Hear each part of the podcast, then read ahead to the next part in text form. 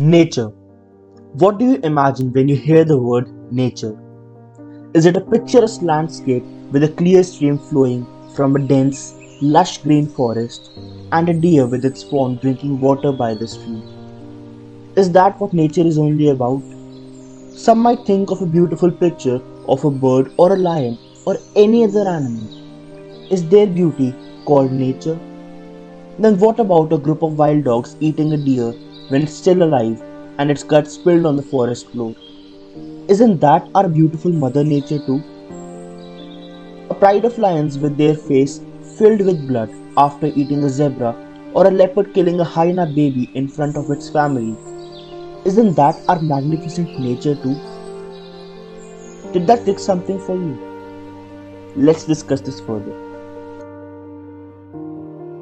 So, from our school days, we are told by not only our teachers but parents and relatives as well that nature is a beautiful and tiny pretty thing. We were told that Mother Nature is forgiving and helps us all. But is that the complete truth? Have you ever seen an animal in the wild who died in a humane manner? It suffers, it reaps, it shouts, and it dies a slow and painful death. When a lion hunts a zebra, it would never think of killing it instantly so that it doesn't suffer. The zebra gets killed in front of its family. It struggles at first, but at the end, it gives up and dies while watching the others of its kind leave. Nature causes calamities and deaths. Nature is not forgiving, it's the most unforgiving and cruel element, if you ask me. Where it brings joy to rain in a drought prone area, it causes floods in others, which leads to destruction, death, and suffering. Do you still appreciate it? Do you still consider it as a part of nature? Have you become one faced, or have you always lived in ignorance? Again, I don't blame you. Let me give you an example.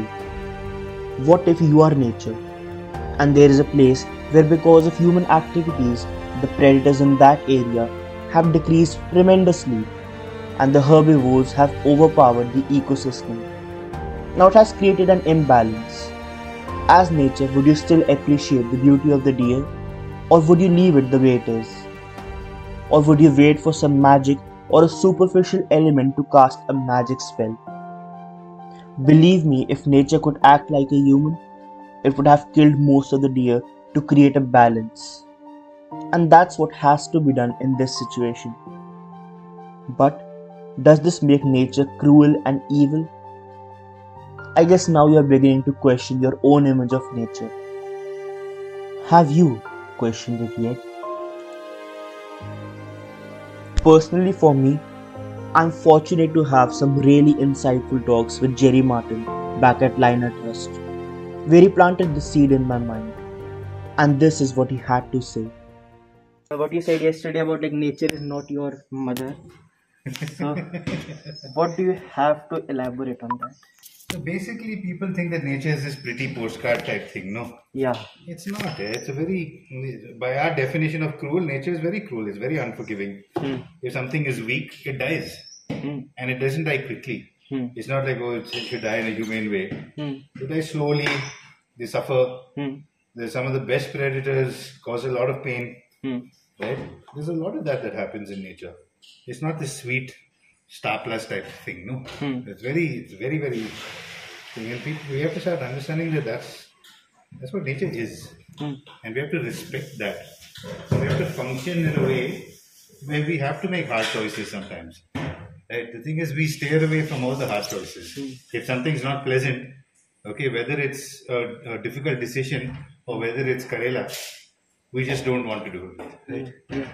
I'm saying eat the Karela because you have to. So if and uh, conservation can is quite often about that stuff, you know, doing the difficult things Hmm. that are not pleasant.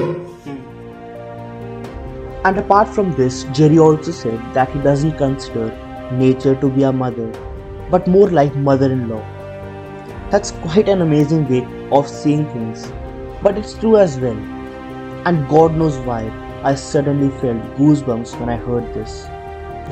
With this, we come to an end. It was quite a short podcast, and I apologize everyone for lagging behind nowadays.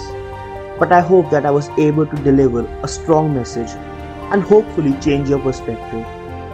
And if not, then at least, at least create a spark for you to think on this topic. Just to conclude, I didn't mean to demonize nature in any sort. I won't disagree that nature is very beautiful, but for me, both a picturesque landscape as well as a group of wild dogs hunting is magnificent. Both the things leave me awestruck. I would also like to thank Gerry for planting this idea in my mind because without that, my perceptions would have remained the way they were. And I hope that through this podcast, I did the same for you.